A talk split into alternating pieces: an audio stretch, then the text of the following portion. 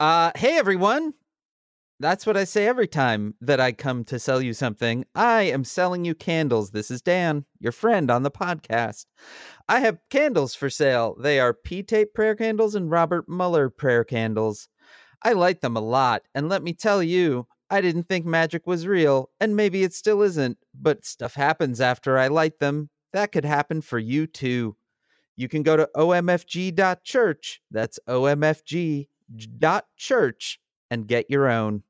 Buy candles. Candles!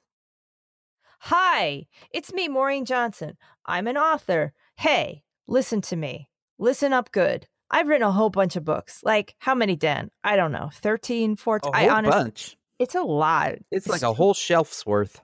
It is for sure.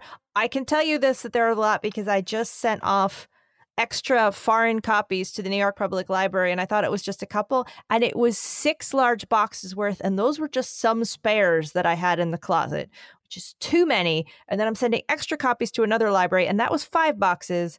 Basically everything in my life is made of books. That's not a table, that's a pile of books buy some. Here's one you look, it's summer. Read a nice book. Don't listen to the news or just get away. Get a book. You like a nice mystery? Truly devious. I just wrote it. It's a nice mystery. I'm doing the next one. It's called The Vanishing Stair. It's in front of me now. I'm finishing it. It's coming out in January. You'll like it. Hey, you want a short story? I got one coming out tomorrow, which is yesterday for you. Or maybe some other day because you're in the future now. It's called Every Exquisite Thing. I wrote it with Cassie Clare. It's part of the Shadowhunter world, and you like it. You can get that if you want. Look, books. They're candles. That they were also books. Buy some books of mine, for God's sake. Or don't. Like it's no pressure. I. It's not one of those. It's not a kind of relationship that we have that you have to buy my stuff. Mm. Mm. Mm. Mm. Hey, Maureen, is Yeah, is everything okay? You sound a little humpy. Ah, fine. Fine, fine, fine. Everything's fine. Everything's fine. Hey, everything's fine. Okay, I I I know you've got a lot going on. Um, Uh, but we're supposed to uh start the new episode of Says Who. Yep, yep, yep, yep, yep. I'm right ready? here. I'm doing I'm I'm paying attention. I'm paying attention. Okay. Do you can you alter a dress? Yeah, I can actually. I have a sewing machine and everything. I'm really good at sewing stuff. And can you do flowers? Mm, I did work at a landscaping company when I was in college. Great. How soon can you be here? So yeah, you know, soon, soon enough. Great. Great. That is great. I'll just put you down for dress, flowers, and can you make rings? Uh I could probably just like take. gonna put take- you down for rings. Gonna put you down for rings, and you have candles. Putting you down for candles. Um, and Maureen, alright. Can you perform? Can you perform marriage ceremonies? Yes, Putting you. I'm for a ordained minister in the Universal Life Church. That's great. I'm gonna put you down for. Uh, that's altering my dress, doing the flowers, I- candles. Out of pure, can you pure. can you cook? Yeah, I can cook. I'm gonna put you down for cake. Okay, I, I'm I Actually, I've got that real, blue apron, food in a box. I'm gonna real quick, Maureen. that. Yeah. Are you getting married in like a week and a half? Mm. Uh, yeah. Because Yep, it, yep. it, all this stuff Fine. seems like Everything's fine. seems like details that should have been Mhm. ironed out a while ago. Hmm. Hmm. Hmm. Hmm. There's time. There's time. There's always time. That's the thing about the universe, Dan, is that there's always time until, uh, I guess, even after the sun takes over the planet, there's going to be time, Dan. Even then, there'll be time. Time goes on, Dan. Time is big. There's time. Time. You seem like you're holding up real well. Can you make suits? Uh, I, You I'm going to put you down as suits fan. Great. Okay. Uh, I feel a lot better now that some of those things are taken care of. All right. Well, then let's uh let's go ahead and record. Great. Do you know how to make podcasts? No. I'm going to put you down for podcasts.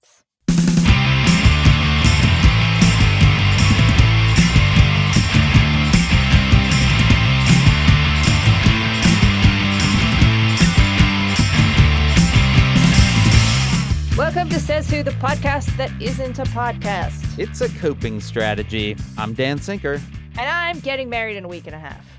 Maureen And- Johnson. Also, Maureen Johnson. Also, Maureen Johnson. You are getting married in a week and a half, Maureen. You're in the shoot. Are you already Only- wearing the dress? Only some of those things were jokes, Dan. It'll all work out. I my dress is two feet too long, and I have to get it altered, and I haven't done that yet. Um, Dude, I just saw the royal wedding and Meghan Merkel, is that her last name? Merkel? Markle. Merkel is the is the chancellor of Germany. Yeah, I got that confused. Chancellor Merkel's dress was real long. You just Mm. Oh, yeah. go with that. Find a few children to carry it behind you. It's romantic. I'm getting married in Central Park. I can find a couple of raccoons to carry it. There you go. Just How stick some nuts at the back of it. How you'll have a little, like a whole be? bunch of squirrels following behind you. Oh, some Central Park raccoons carrying your dress. Mwah! Perfect. Seems nice. Well, we are getting married in the middle of Central Park, so there will just be rando spectators and weirdos. Yeah. At, so I'm I'm uh, down for that. It seems like like the potential for heckling is pretty high. Look, if you can find us, you're invited. Wow. Mhm. Like That's a to so- everybody. Man, says Hoovians, get on the scent. Yep. It smells If like can- if, if smells like cotton candy out, and raccoons. I should leave little breadcrumb trails of where I probably will. I've I've tweeted some pictures of the approximate location, so I think uh, some people have sort of already guessed where I'm getting married. I But it's a I- It's a wait. Let me guess. New York City. Yes. Ah, got it. Well, it's ruined now. Now I can't get married because the surprise is over. Well, sorry. That's just You've me. ruined. You've ruined everything. I'm a real ray of sunshine, Maureen. Look, we got to get you upbeat, Dan. There's so much news to talk about. I am pretty excited about one thing, Maureen. What's that? Apparently, we're at war with Canada. Fuck Canada, right? I'm About in. time. It is about time. I've been Listen, ready. Kidney- I've been Oh, training yeah. for this my whole life. Oh man, Canada, Canada. Oh, I'm uh, I don't know. Can you hear my phone ringing? The little do do do do do do do do. That's another thing when you get married. People call you like every single day to ask you things like, "What's Is up?" it counteroffers? You've just been inundated with proposals. Well, I'll tell you something, Dan. My boyfriends have been very quiet. They have. and I, th- I think that they are, they're either very upset or they're planning something, and I want to believe that they're planning something, and I'm pretty sure that they're gonna sweep me off my feet at, as I'm trying to get into the ceremony, and like one will try to, one will commandeer. So Carter Page, okay, here's how I see it.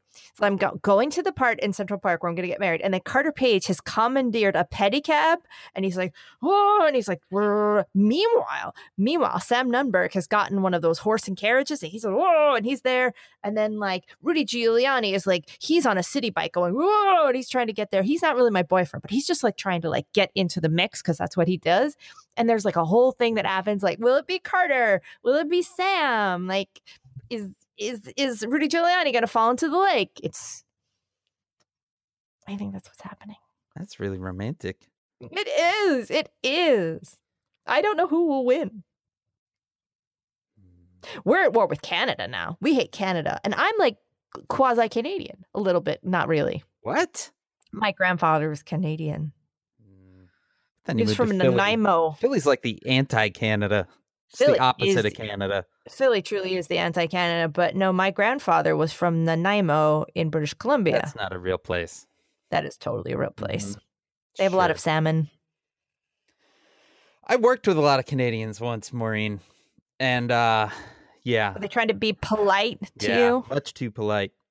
I did learn that the best Canadian troll you can do is to purposefully confuse Saskatoon and Saskatchewan. out of all the weird twists that could have happened in the last week or so, I did not see this weird mid-season plot change of now we're angry at Canada coming. It's it tur- certainly takes effort, right? Like uh, one thing about Trump, he does not usually exert much effort. He in fact he believes that one should exert as little energy as possible because the human body is like a battery and there is no way to get more energy. So like but he really put in the work. You got to give him a little bit of credit for really upping the hustle on being able to get Canada so mad at us. Yeah, takes a lot. I mean, Justin Trudeau is like, he spends all of his free time doing yoga. He does yoga on his desk. Trump's not doing yoga on his. I'd forgotten the battery theory that we have a limited amount of energy and that's why you shouldn't work out. In fact, he just hosted a fitness thing at the uh at the White House and he even gave a little speech where he was like, "Well, I don't exercise. But if you do, but I don't." Uh yeah, he doesn't believe in it. He thinks that he, he will dispel too much energy and then you die early. Yep. Well, it seems like all of our trouble started at the G7. Yeah. This was a meeting that he did not want to go to. He showed up Trump. yeah, Trudeau was fine with Oh, it, probably. Yeah. Everyone else was like, yes, this is a meeting of the major industrialized nations of the world, and we get together and we make sure everything's okay. And, you know, we sign an agreement at the end of it. This has happened for a very long time now. The the G7 used to be the G8. I think at one point it wasn't at the G10, I think. And uh, you know, the the the number of people that are a part of it do change and perhaps have changed again. Uh but yeah, this is not a this is not a this is not a heavy lift of a meeting. Yet uh he didn't want to go. Th- this is documented. Like he didn't want to go. He complained about it. He actually considered sending uh Mike Pence in his place for a for a short period of time. Uh but he went, he gave a uh kind of rambling news conference uh in the Rose Garden before flying off to Canada uh, in which he said that you know why is he even going to this meeting if Russia isn't a part of it? Which is that's cool. That's a cool thing to say, Maureen. It's normal. It's all what it is is normal. It's a super normal thing to say. Uh, and then he went. He was apparently late to every meeting, and then he left four hours early. And from the plane, he he he reversed the agreement that they were going to sign this this thing. He once he had flown away, he had a temper tantrum on the plane, and uh, and now the U.S. has not signed the G7 agreement this year. Which is kind of a rubber stamp thing, if I. It's not. None of this stuff is like this. Is kind of. It's all for show. It's all to show that you know these major nations of the country are together. Oops. And then they were all. Then, yes, he gets on the plane and he's, you know, fuck you, Canada. And um, now we're now we're really angry at Canada. Meanwhile, meanwhile, Dan, Meanwhile, he's on he's landed he's in singapore and at 9 p.m because we're recording this on monday so you future people will know how this is going to turn out but right now he is uh going to have a summit with kim jong-un in two hours it's true. It's the home poopers summit. If it's anything, it's that.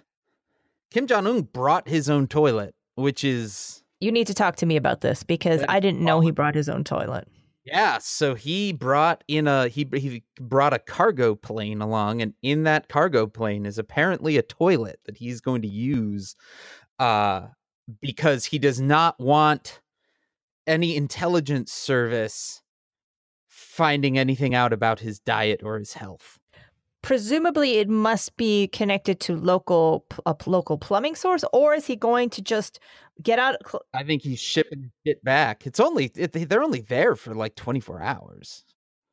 I want to think that in the middle of the night he leaves his hotel room, and I, I'm picturing it like a Motel Six, where he's going out on the balcony and he's going down, and he goes to his plane, which is parked in the in the parking lot. He goes onto the plane and he comes back out, and that's how he, that's how it's happening. Yeah. and that Trump is doing the exact same thing on the other side. Except he can't poop in his plane. I think part of the reason that Trump is in such a bad mood is he has not pooped in like two weeks. I think if no one else is on the plane, though, I don't know. I don't know. I think they have tried real hard. Maybe, maybe he's good with the plane now. It's been a while, but if no one's if no one's on the plane, they just keep it empty. I don't know. I don't know. That would throw my whole home pooping theory way off. but yeah, so they they will have met by the time you hear this. I suppose if like um everything goes to shit in the next like three hours, we should maybe re re-record. But hopefully it won't, right? Right? It's gonna be fine, isn't it, Maureen? Maureen, tell me it's gonna be fine. It's it gonna be fi- fine. It's gonna be fine. Right? The two most stable people in the world are meeting, Dan. It could only be fine. it is a plot twist where we're gonna in one week go from like we are enemies with Canada and best friends with North Korea. And isn't it a real shame that Russia isn't here? Yeah. Hey, anybody, you ever notice how Russia's not? Why don't we invite? Why doesn't Russia hang out with us anymore? Uh, None of this makes sense. Not none of it makes sense. no, Um, none of it. though people, to be fair, there were people who did predict these outcomes and say, "Look, this is the logical con- no, extension of what of the well, path I mean we've that's been the on." thing. None of it makes sense, yet all of it also makes sense. You know, like I mean, it's this is exactly the worst case scenarios that that some folks were saying. You know, even before the election. You know, and and just yeah, we're we're there. I found last week very difficult, I have to say. I found just it it was that realization of like we are we are in those worst case scenarios now. You know, like as much as we hoped that his incompetence would keep anything from you know really happening. Uh things are happening, you know, and last week was a tough week, Maureen. It was i mean not to dance around it but like some of the stuff that was happening last week is that there were two um quite prominent suicides. And uh yeah and that was you know eh, and it, it was hard not just because they were prominent people but like that you know it was one of those illusions from the outside of like here are people that seem to be at the top of Right. their game and you know and i mean and the great and it, but a great conversation around that is like well no you can never tell if somebody needs help and you should never assume that someone doesn't need help and we need to make it a world where it's okay for people to always say i need help because mental health is a very fluid situation and it is a health issue it's a health issue it's a health issue it's a health issue Sure is. so, for the same way that you wouldn't hesitate if you had the flu to seek help, depression is precisely the same, except that it brings with it illusions of it tells you things. The flu doesn't, I mean, the flu can whisper to you, but the flu tends to say things like, the walls are wobbling, uh, everything's terrible. But like, the, the depression has its own terrible whispers. And sometimes those whispers are also on the outside. That people have this mis- incredibly terrible misconception that it's not it's not a health issue that it's some kind of weakness when in fact it is it's a health issue it's a health issue it's a health issue. And people come in and out of these things and everybody deserves help. And anybody can ask for help. Anybody anybody anybody at any time. It's true. And I think it's just you know, to me one of the things that that that was hard but also nice to see was especially in the light of of uh Anthony Bourdain's suicide on on Friday. And I think this was probably mostly a reflection of the the Twitter circles that I follow that this was when I really saw this stuff amplified was, you know, a lot of people and of people of prominence and people of not prominence, but talking about their struggles with depression and mental health. And it's a nice, it's nice to remember, you know, and it's especially nice to know how hard it is for everyone during this time, you know, during a time when the, you know the news of the day is so grindingly awful you know how do you deal with that and then deal with your your own mental health on top of that is boy Mhm. that's hard that is hard and people absolutely people listening to this right now are dealing with some like there's there's for sure people listening to that this right now who are dealing with mm, uh, depression and anxiety at all levels and Oh yeah. all kinds of things. There are so people hosting this that are dealing with depression and anxiety at all levels. say it. That's right. I mean, yeah, I I my my past with this is that I've had some um mine tends to be anxiety. Just bone rattling anxiety. Um at points partially cuz I was I was sick and um he's and it I it is it is um really reality bending and then you wonder like oh maybe i just won't function anymore. Maybe i just can't do anything. Maybe maybe nothing is real. Oh i guess i'm just on this terrible ride all the time. And um by the way i no longer suffer from it um or i'm not currently because things ebb and flow and um because it's always i think it's always good when i had it i was too scared to read anything about it because i was like oh this is permanent and i'm like in case anyone's like, I'd like a story about someone who's, you know, no, I, I am one. So, Yeah. um, And I mean, yeah, for me it's it's less anxiety and more depression, but yeah, I was at actually at my therapist's office on Friday and was talking about like I know I need to do all of these things, like I have an insane number of things that need to be accomplished in the next few months. And uh and I was like, but all I really want to do is just lie on the floor with my face on the floor. And she was like, yeah, that's that's what the depression is. I was like, oh right, that. Right. It's not just that I'm really tired, it's that my brain is working against me sometimes. absolutely. Um, if I if I'm having trouble dealing with something, I get I speed up and then slow down a lot. So I'll I'll do anything, anything, other than like if I have to if I have the racingness, I'll be paint i'll reorganize that i i will do like because i can't stop because it's it's like a it's like electricity running through you know it's everybody you know i, I don't know I, it's very few people i know who haven't because it's normal yeah. because it's a health issue so it's just it's like normal. it's yeah. if if you're if you're anywhere and you're like this is abnormal it's No. you're not you're in such good company Yeah. You absolutely are.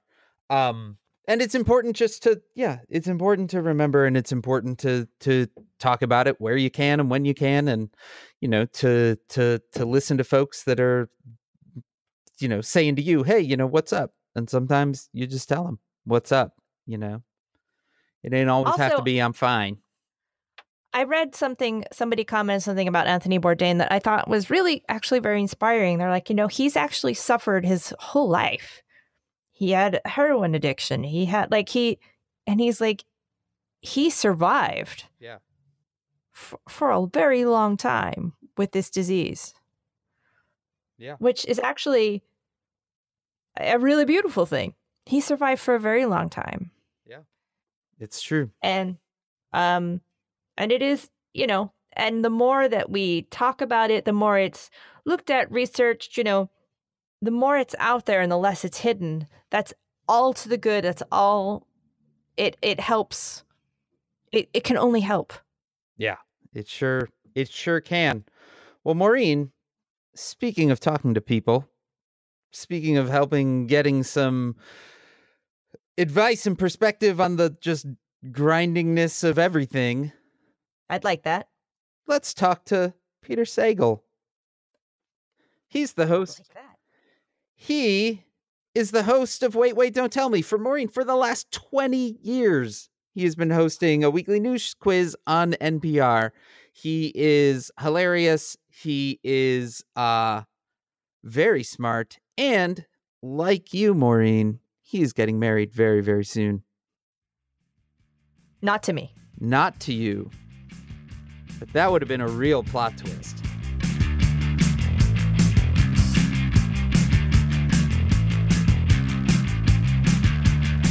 Last Friday, I woke up and made the mistake I make every morning of checking my phone. And the first thing I saw, before I saw any actual news, actually, was you tweeting just once, once this terrible year, I would like to wake up and look at my phone and be glad I did. And Yes. that is certainly something that I have felt really like I have thought about that tweet pretty much every morning since and had had some version of that tweet uh, in my head for months now. And I'm kind of just. Do you know why we do this to ourselves every morning? I, have thought about that a lot. Um, and I need to be honest with myself. I was sort of a Twitter addict, you know, before the current crisis, back in the in the before times, which we will someday tell our children about around the campfire and the wreckage. Uh, but it's obviously much worse now, and it's very, very hard to tear myself away from any media. Uh, I do things that I've never done before. I watch cable news all day. I never did that. Why would I do that to myself? It's like beating your head in with a ball peen hammer, but nonetheless, I do it. And like, what what are we doing? I mean, is it the car crash theory? Like the, the, the wreckage of everything that we used to think was stable and you know would underlie our trivial arguments forever. The wreckage of that is so compelling we have to keep watching it, or is it that we're we're looking, we're, we're hoping to wake up and see well, to put it in a way that you might understand, that that your candle prayers have come true, right? That, that that the end has finally come. It's over. You know, the whatever metaphor you want to use. The armies of the north have arrived. Gandalf is at the top of the hill with the riders of Rohan, and they're going to come down the hill, and the battle's going to be done. I mean, we're is that what we're looking for? I, I think so. I, I mean, because you keep hoping that something is going to bring this ongoing nightmare to an end, um, and yet it doesn't, and we still look. I, I, I, I don't know. I, I mean, let me put it this way. I tweeted that. I was obviously reacting to Anthony Bourdain's death. And I've still woken up every day and stared at the phone as you know, you keep hitting me in the head with a hammer, and uh, I keep saying, "Okay, do it again. Maybe this time it won't hurt." Yeah, I mean, I I have turned off all the notifications on my phone in a way of of trying to manage the the flow, and succeeded for I would say a week, a few weeks ago, of not checking first thing. And I've also thought about like why I'm doing this to myself, and I don't I don't have a good answer. No, and and and what's usually true is that when you do something like that, from my case, I just took a, a, a sort of pre honeymoon before I get married. My my very soon to be wife and I went off to Europe for two weeks, and, and I signed off Twitter. I still monitored Twitter, but I didn't tweet, which means I wasn't getting anything back. Such a good idea. It is, and you know, and it was great. I read a couple of books, right? Because I wasn't sitting in bed staring at Twitter all night. Um, and further, I realized that the world spun on without my takes on it, right? Because that's specifically to Twitter the the impulse, which is that oh my god, I have a reaction to that, and I can share it with the whole world, right? You know that's dumb, or as you like to say, Dan, oh my god, although often more obscene. and, and and the temptation to do that is overwhelming, you know. But it turns out if you don't do that for two weeks, nothing changes nothing. The world is no better or worse than it would have been had you been able to do that. And I realized that, and I said, "My God, that's great! I could I could stop wasting all my time on Twitter and go and do all the other things that life has to offer." And instead, since the moment we landed back in America, I've done nothing but be on Twitter. Yeah, we have built these neural superhighways that just it's very the the the view is is bleak but it's quick and it's it's or we can yes. take this little winding side road that'll take us forever and we'll get stuck behind a tractor but you know it's it's much more it's much more pleasant but it's so easy. Do you, do you ever wonder what this sort of thing was like for say our parents during watergate? Yes every day. I mean i i, I remember for example the summer, it must have been in 1974 when I was nine, and I was really upset because instead of being able to watch summer reruns all day, the the TV was just showing these Watergate hearings, which was very boring to me. But that must have been like hugely, um, hugely uh, compelling for everybody at the time. I'm sure they woke up and instead of grabbing their phones to see what had happened, grabbed the paper, you know, uh, before they peed. But then there was, then they got a lull right? Like they would read yeah. the paper and then they would have to wait for Walter Cronkite or whoever was on the evening news to give the next installment. And then they had to wait till the next day for the next paper. It Must have been so yeah, relaxing. I mean, it, it, couldn't have been as bad, but I wonder if it was worse than we think. Maureen, didn't you reference on like the last edition of this podcast a, a Watergate thing? Did you listen to um, Slow Burn, the Watergate podcast? Well, thank you for asking. I did because uh, I I listened to all things Watergate as Dan as Dan knows well. Uh, Dan tweeted an Onion article at me today about friend who has recently listened to what I, I listen to Watergate or read Watergate things uh, as a sort of calming mechanism. Um, oh yes. Like, well, I, I, got stressed out and listened to all 26 hours of John Dean's The Nixon Defense the other day as a way of unwinding. It it doesn't help. No, I would have I would have said that prior to you attempting it. Well, then you know far more than I. I mean, yes, nobody had Twitter. And unless you had one of those old-fashioned 1920s stock tickers, you didn't have any way of like getting instant information all day. But did were people obsessed? Did they just walk around all day and whenever they saw somebody talk about it? Was every conversation about Watergate? I mean, did it did it sort of occupy everybody's brains, paralyzing their ability to do anything else in the way that this current ongoing crisis seems to be doing to us? Is that to me or to the universe? Because I mean, if, if, if, whoever chooses to answer, you or Please the ethereal void well, I, there's a there's a book called Washington Diary by Elizabeth. Uh, I want to say Drew, but that's not it. Yeah, who was covering. Well, there is an Elizabeth Drew who wrote a lot about Washington. Oh, okay, time, so yeah, it could be her. And she talks about this, and she said that. I mean, she does address this that what this would have been like in a in a Twitter world, and but yeah, this steady drumbeat of reading every newspaper everywhere you went, the bus stop, you know, you know, the, just at lunch, every every moment was talking about uh talking about this. But at the same time, I guess it really depends on where you were. But I, yeah, in my parents' recollection was yeah the same that I was a baby and my mom sat me on her lap and watched it.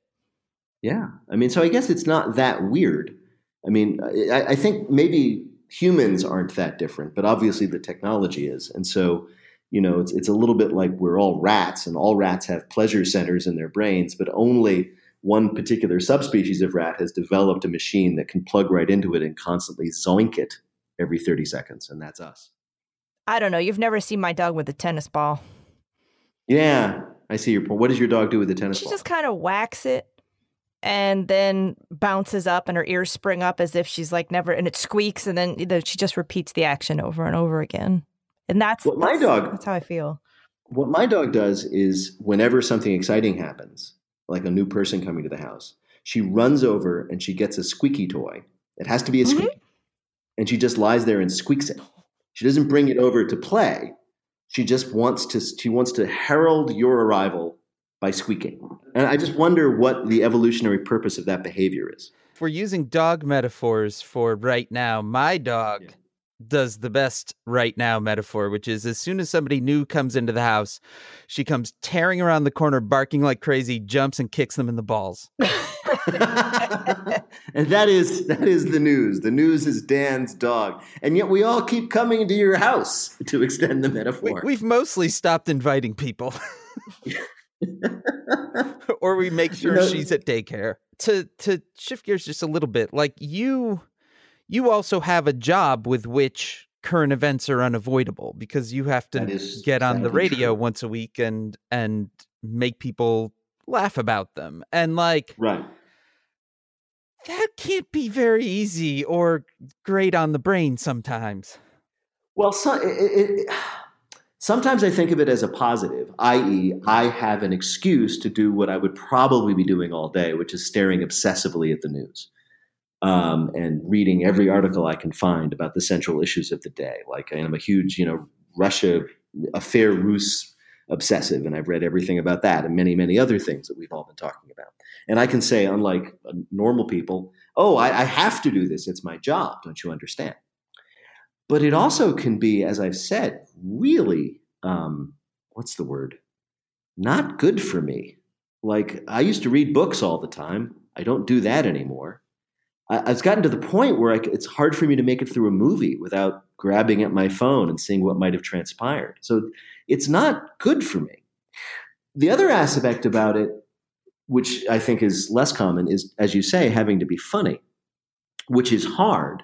especially because I have learned that it is very hard for me to be funny about things that I am very angry about. Other people, like Samantha Bee, are good at that. I am not. I am just not good at it.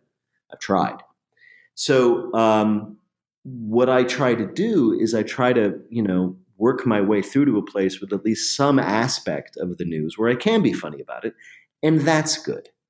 And the other thing that I do, of course, once a week on my radio show is after we deal with the news of the day, the primary news of the day, we talk about other things in hopefully a jovial and, and conducive to laughter way.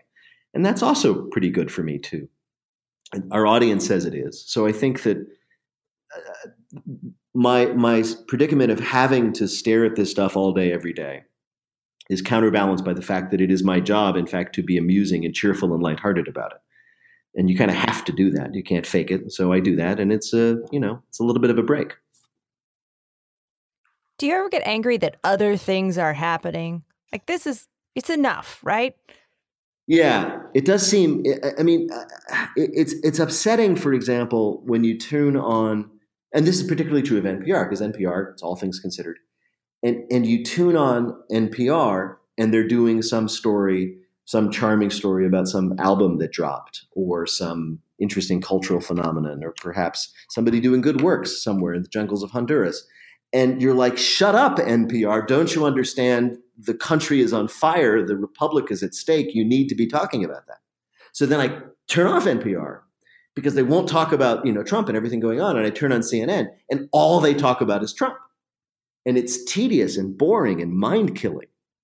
So I don't know what to do.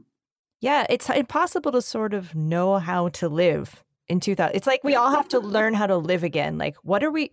I feel like every day we wake up and I have to ask ourselves all the fundamental questions at all, you know, who am I? What do I stand for? Where do I live? What kind of person am I? And how do I want to live my life? Yeah, we're all basically that fun song um, and what's even worse is that is that we're talking about this this endless compulsion to follow the news helplessly. Other people are actually listening to us talk about that. They're even worse than we are.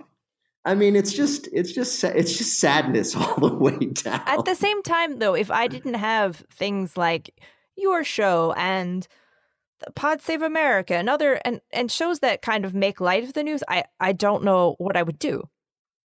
Well, what I say to audiences, uh, pretty much every, I don't know if either of you have been to see my show, but you know, we always have a little audience chat with the audience before the show, and and and I say to them, you know, I don't think that what we do on this show makes any difference in the world. You know, whatever change is going to happen for good or bad is not going to be caused by me making jokes or anybody making jokes. But then I say it really does feel good to say some shit about the guy and that's basically everybody laughs because it's true it's just it's just a bit of a release although just to pick up on something i said before one of the things we constantly talk about here in the office is how much is enough when does our audience want us to stop going on about it even though there, you could fill a whole show as you know with everything that happened in a given week or day when do they want us to stop and move on to something else and uh, we think that moment always comes a little earlier than I personally think it should. But usually my, my colleagues are right. I don't know. People can also be self regulating. We said during a conversation about how people aren't self regulating. it's true. The, the, one thing, I, and just picking up on something, the one thing that that I just want to return to, and this is something I've been thinking about a lot in terms of my Twitter break and in terms of what I just said about my show. All of this, all of this is useless. My show is useless. Twitter is useless. Certainly, tweeting is useless. It's not going to change anything. Uh, and, and we all know about the people who are actually going to change anything if change is going to be made. It's going to be candidates, it's going to be donors, it's going to be journalists. Um, and, and I think that's important to remember that, that as much energy and time we're putting into the tweeting and the talking and the podcasting and the radio showing, that's really not going to be the thing that saves or dooms us. It's, it's going to be other people actually applying themselves to the world one thing I've been saying, uh, sometimes I get to go and like talk and give speeches in a slightly less comedic way. And one thing I like be saying recently is, um, you know, Martin Luther King, quoting another person, used to say the moral arc of the universe is long, but it bends toward justice. And I say, no, he's wrong. It doesn't bend toward justice. However, it can be bent. And the bending is done by really, really hard work by people who are far more capable, intelligent, and dedicated than I. And those people are not doing it on Twitter. oh, I know that was supposed to make me feel better, but I know you and I are like on Twitter all the time. Uh, you know, I mean, I, I mean, but, I guess you know, to me, I mean, like the last week, I found to be a real psychic drain of a week, you know, and the yes, the uselessness of it all, right, or of any of my right. actions around it. Really, just it was like, right. why do any like why do any of it and i know that i like certainly it was a lot of it was just the the drag of what was just a hard week on every possible measure of a hard week you know but just like i do often at this point just kind of wonder like god what is what are my actions adding up to or what are anyone's actions really adding up to well the the problem is of course is that nobody's individual actions adds up to anything. But real change happens when a lot of people get together to do something, and all of those people are individuals, right? So you, you have to keep trying. You know, pick your metaphor. You know, the ant colony or whatever. The the people. You know, so if people want change, I can't do this. I'm I'm um, enjoined by NPR for from participating in partisan politics of any kind, and that's the condition, and I accept it. But people who aren't, you know, they can go out and they can um, donate money. They can go work for candidates. They can uh, engage in, you know, actual journalism, which is different than saying your opinion on Twitter, but actually uncovering facts and publishing them for the world to see. Um, they can do education. They can do all kinds of things, all of which you know about, uh, and that will actually make the world change. What I think we do, uh, you know, is we cheer people up, which isn't bad. You know, and, and like uh, you know, like your pea candles. I have a pair. There, I, don't believe that lighting them is going to actually make any difference. They will, Peter. But, you just have to believe. Well, I, what I believe is that whenever I see them sitting there in my table and little, you know, it's like, oh, that's very funny. That was a great idea. I'm bringing mine to my wedding. Are you really? yes. I guess you know we, it would be funny because we're having a Jewish ceremony, and on Friday night, you know, we're having a gathering and we're lighting Sabbath candles. So maybe I should use those and see if anybody notices. There you go. Why not? So in a in a moment of joy and greatness, both of you are getting married in the next week, essentially. Not not to each other. No, not to each other. In fact, we've never physically met. Although I, until next week when we get married. Exactly, and that'll be very exciting. I love doing it in the old-fashioned way. No, I've been thinking about this because you know it's it's sometimes it's hard to like make a make any kind of bet on the future these days, right? And so I honestly do think that sometimes like doing things like getting married, assuming your your future is going to be present, is actually kind of an act of resistance, right? At least I'm telling myself that it'll justify the cost of the wedding. I honest, I think that because I've been together with my other half a long time, and we just haven't gotten married because it's families on both sides of the Atlantic, and it's it's a lot of work. And also, I um, have a personal problem with with the the bridal industry. Oh, it's a uh, problem. Uh, which, well, oh, oh, don't get me started, Peter. Don't get me started. the wedding get, industrial get, complex. I know all about. That's that's right. Oh, do not. Anyway, I get very angry about that, and I don't like that stuff. But I was, we kind of high fived and said, "Let's do this thing. Everything's terrible. Let's do something nice. And also, you're from a foreign country and Trump is crazy. So God only knows what'll happen if we don't. There is that. Yeah, that's good. So you could actually claim asylum if that's if it comes to that. Our plan was, you know, that we could decamp to England, but then they destroyed everything. Now they're in the process of punching themselves in the dick. We so... were we were just on vacation. We were in Slovenia, which is really beautiful and we were literally saying, you know, if you know when the when the when the when the flag goes up or the flag comes down or whatever the expression is, when the when the ball drops, I don't know, this would be a fine place to to have exile. And then literally the day after we got back, they elected a crazy right wing government. So you're right, there's no place left to go. But I'm curious, did you in fact say to your significant other, you know what, things suck. let's make a statement about some faith in the future. Let's say Kind of. to ourselves that we're going to do this positive thing that indicates we think there's a future away, ahead of us. I wasn't as eloquent as that.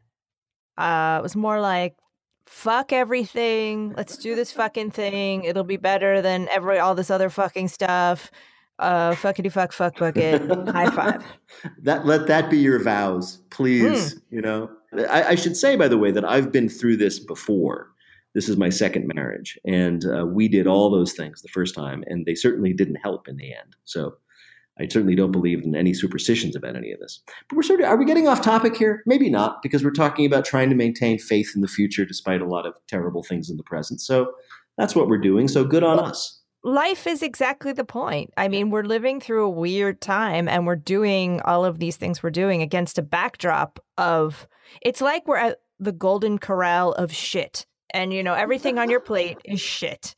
And this is the backdrop that we're that we're doing these that we're living against. Let, let- let me ask you guys something because I was thinking about this. Um, I was thinking back to election night. Peter, why would you do this to yourself? uh, well, because I'm naturally a depressive.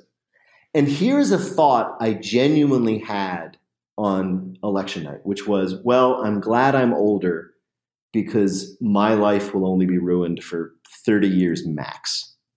And I felt bad for younger people who will have to endure the destruction of everything uh, for longer. Uh, and I'm, I was thinking like wasteland thoughts. I was thinking like America will now end. Um, and I think I feel better now because it hasn't ended, even for all the terrible things that have happened in terms of the destruction of the rule of law. And I want to say to anybody listening, uh, I'm not talking about uh, conservative policy preferences. That's like, you know, that's whatever. Guys, figure that out. I'm just talking about things like the attacks on the rule of law and international alliances and stuff like that. And I find myself feeling a little better than I did then, but because, like I said, we're all still here, and and and, and the arguments are still going on, and and and there have been some victories and there have been some losses, but but you know the world spins forward. Do you guys feel the same? I believe we're birthing a generation of superheroes, to be honest. Um, for example, the kids in Florida. Yeah, I think about them a Um, lot too.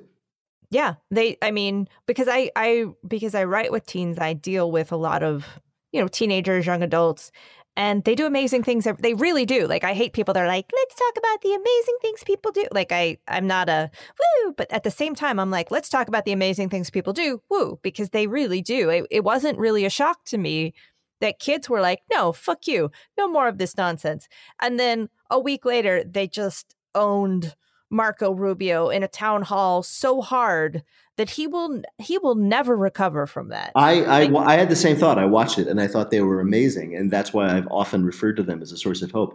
Here's a strange theory about them that one of the advantages they have, in addition to their inherent courage and dignity, is that they were raised on a diet of really excellent television. I mean, I watched Gilligan's Island and Brady Bunch growing up. So I had no idea how you'd behave in the face of stress other than going, "Ooh," or whatever, whatever Gilligan does. But these guys have like watched the most amazing television created in the history of mankind, and they know how to give a speech, and they know about dramatic no- moments, and they know how to like you know stand up and make a scene in the best way. And I think that's all to their advantage. They can own like nobody else. They're Like, really they are- good. They also um are facing down some one one Dave Hogg, I think it was, they got swatted the other day. I know, and, and was able to kind of take it on the chin. as it were. Uh, thankfully, he didn't actually take it on the chin. I mean, it's amazing, and and they're giving me a lot of hope. There are other people who give me a lot of hope. I mean, we can go through the usual suspects: the people running for office, and the lawyers filing suits, and you know the people standing up where they can and doing what they can when they can. Um, did you read the article about um, the, the the guys who were taping Trump's paperwork back together? there, there, there's a whole bullet point set up for our our uh, our episode discussion about those fucking people. I know. Well, We've hold on. some mistakes with our lives. But here's the thing. I, I mean, we're all talking about it, and a lot of people have focusing on the fact that you know Trump tears stuff up and in violation of the law, and even when told not to tear stuff up, he still tears stuff up because he doesn't listen to anybody. We all know this. But what I took away from that were like these guys were like, all right, if that's the job to follow the law, that's what we'll do. So they, because the law says this stuff has to be preserved, they sat in a goddamn basement for hours. They complained about it, but they did it because that's the law. Now they were then fired uh, without cause, which is bad. But those guys who were like, well, the law says we got to save this stuff. So even if he tears it up, we got to save it. I mean, whoever grabbed it from the Oval Office, brought it out to them, gave it to them, filed it when they were done. Those guys are kind of heroes because the, those are the those are the daily decisions that keep you know the constitutional republic going. The fact that the people who are making those decisions are being fired is bad, but the fact that they exist is cheering. Yeah, there I think there are heroes all over. I frequently just think about that. There was I forget what city it was in, but there's a Trump was coming to do a rally and four kids just showed up on their bikes with like cardboard signs taped across that said fuck Trump. Yeah. it was like those kids are my heroes and I have a picture of them on my desktop I mean, that I can just look at if I need cheering I up. mean, I think one thing that's interesting about right now and, and potentially why kids have been able to kind of react and mobilize faster than certainly traditional Democrats, right? Is all of the all of the rules were thrown out the window, right? And everyone has to get a whole new machine up and running now. Like a, uh, the engine has to get going. And it does like those moments of hope. And certainly as you see, especially women candidates being elected in these primaries and all of this, you're seeing this engine finally kind of revving.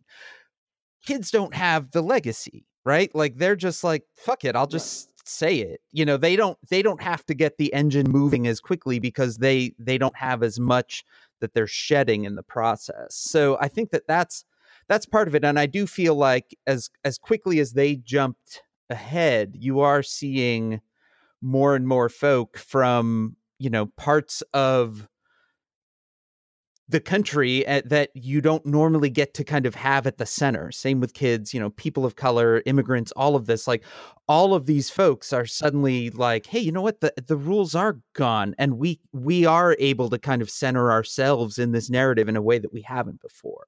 You know, and that is certainly yeah. very heartening. And and it's also a lesson.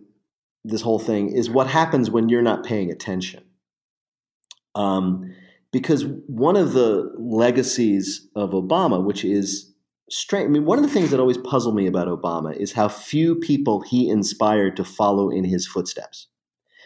In the sense that you guys know that Obama was a community organizer here in Chicago, and he was trying to get things done. He was trying to sort of fight the power as a community organizer. And he realized early on that instead of fighting the power, you should get the power and use it, which is why he went into politics.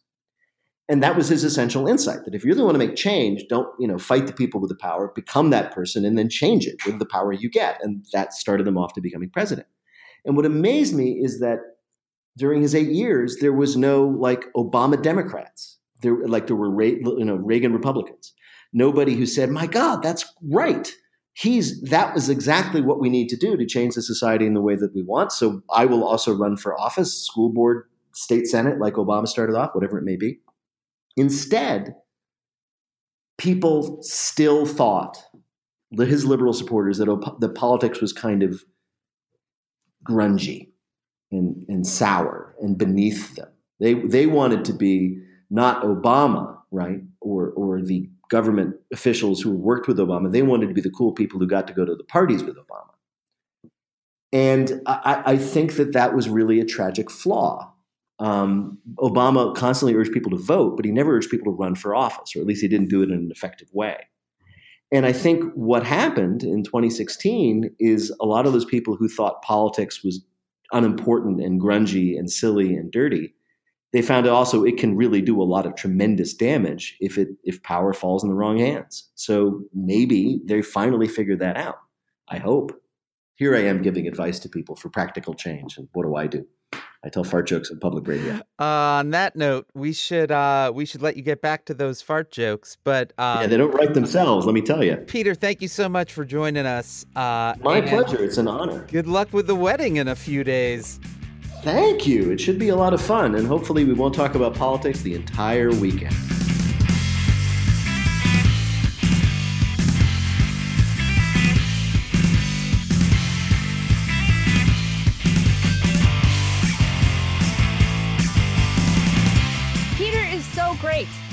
Very, very nice gentleman.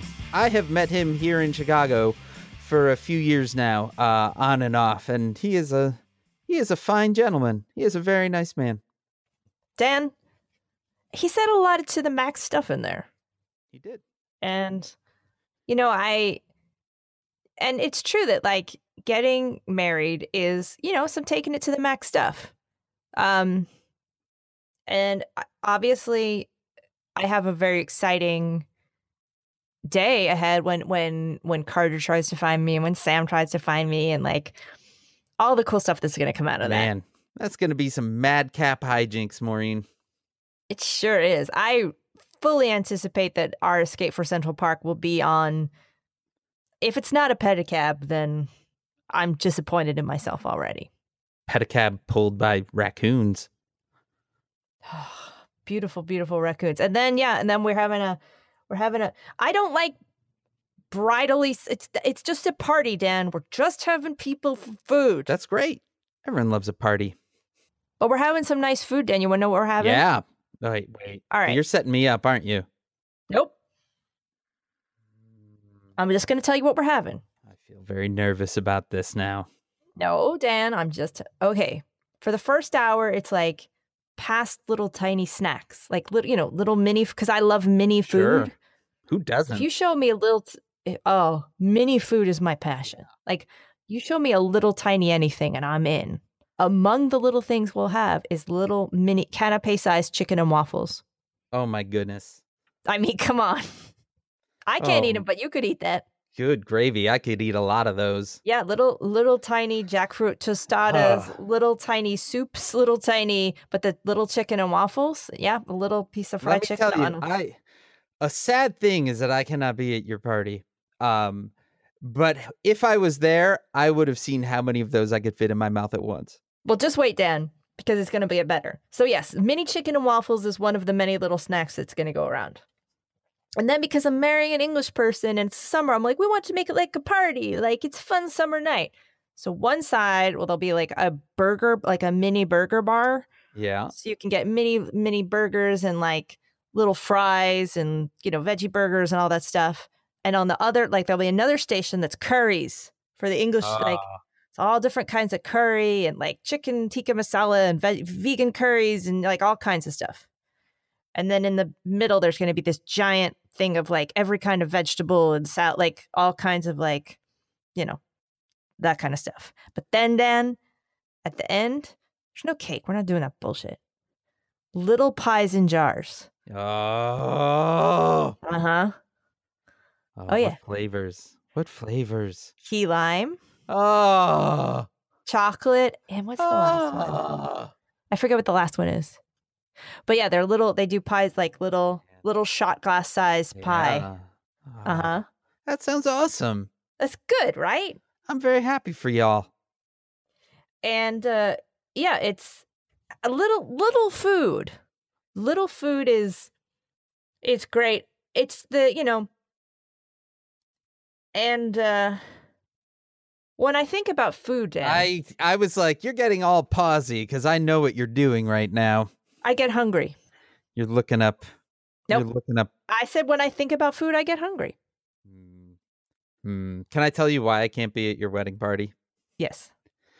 Because that is the first day that me and my whole family are in a in a in a car pulling a trailer for eight weeks this summer. That is day one of eight weeks on the road. Where are you going?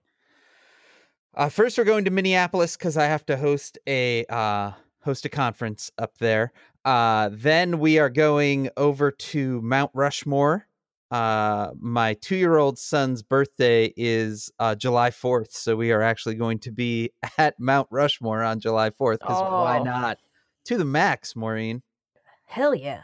Uh, then we're going to uh, kind of bomb around Colorado for a bit. Then we are going to Yellowstone. Then we're going to Glacier National Park at the top of Montana, and then then we are driving along the top of the United States home. I feel like I am trying to live the to the max. Like Got this is to. a rough time. Yeah, you're going on the road with Oh, your yeah. family, We're we Uh, are fully to the max. Yeah. And I feel like I'm doing the same thing. And it's I hope, says Whovians, like take some time for yourselves because this is, and this is some advice I gave this week. So this is my little take heart this week. If stuff is shitty, get a book, you know, and if you don't want a book, like you can get something else, get a game or whatever you need. Just get away and spend some time with say like this is time for me and this book. Yeah. This is time for me and this game and I'm going to get the hell away and spend some time with this. Headphones, music, and go on a walk. Yeah. It's a good time. Or even or even cut off all the electronic stuff and really like take a break even for a couple hours and you'll have uh take a break and I definitely eat something. Just eat something. This is not and I mean I'm just uh, like you oftentimes when you don't feel you eat something feel a little bit better. Well, Maureen, our theme music is performed by Ted Leo. Our logo is designed by Darth. You can contact us at Says Who Podcast on Twitter. You can email, hey, that is H E Y at Says Who sayswhopodcast.com.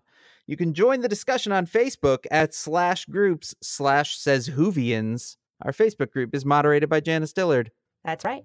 And uh Dan, where are you right now? Right now, I'm in my basement in Chicago, but this is the last time I will have that sign off for two months, Maureen. The next So- time you hear me, I'll be in Minneapolis, Minnesota. So you're gonna have to find some Wi-Fi. It's going to get a little complicated uh, at the end of the trip, but I firmly believe I can make it happen. And uh do you have a stove inside the camper?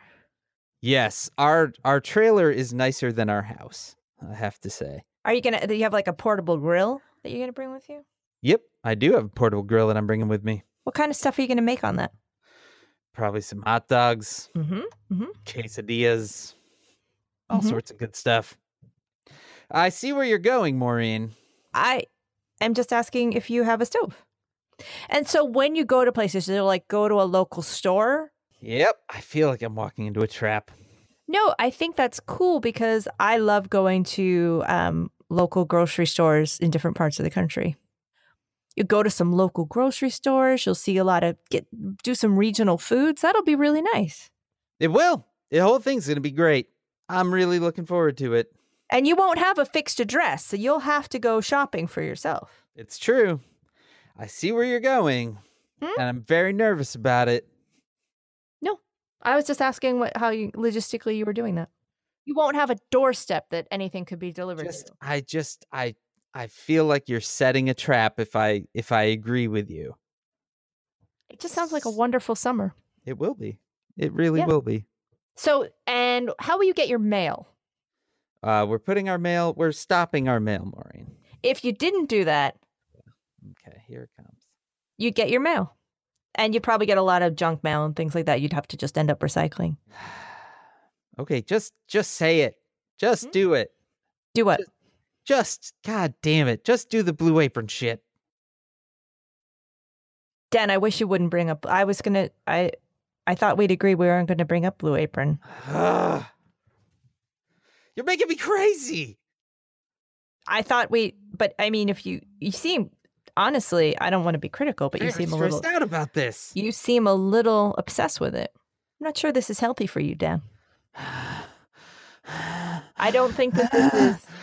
You know, I we've had the discussion that we don't have sponsorship and we would like to have it, but honestly, I think we do better probably with a mattress company or you know something like that. I'm very Now, if you did- right now. If you did sign up for something like that, Say it. but you wouldn't. I mean, I don't think you would. I mean, especially if you're going to be on the road. For my basement in Chicago, I'm Dan Sinker. I will miss hearing you say that when you're on the road. But think of all the exciting places I'll say it from. Sweet pepper and fig grilled cheese. Damn it. Zatar spiced beef burgers. Ugh. Chrissy Teigen chipotle lime chicken fajitas. Ugh. Spicy Veracruz style shrimp. And just some pasta with tomato sauce. That's worth about 50 cents. These could be yours for a large price. Stop. Comes right to your Just house. You feel off. better. You, eh, you know what, Dan? You feel better now, don't you? Feel better. You feel like I've released you. You know why? Yeah. Because I've conditioned you to Blue Apron. You actually From wanted my- me to do it. You wanted me to do it. From my basement in Chicago. I only did it to I only did it to make you happy. I'm Dan Sinker. And I'm Blue Apron.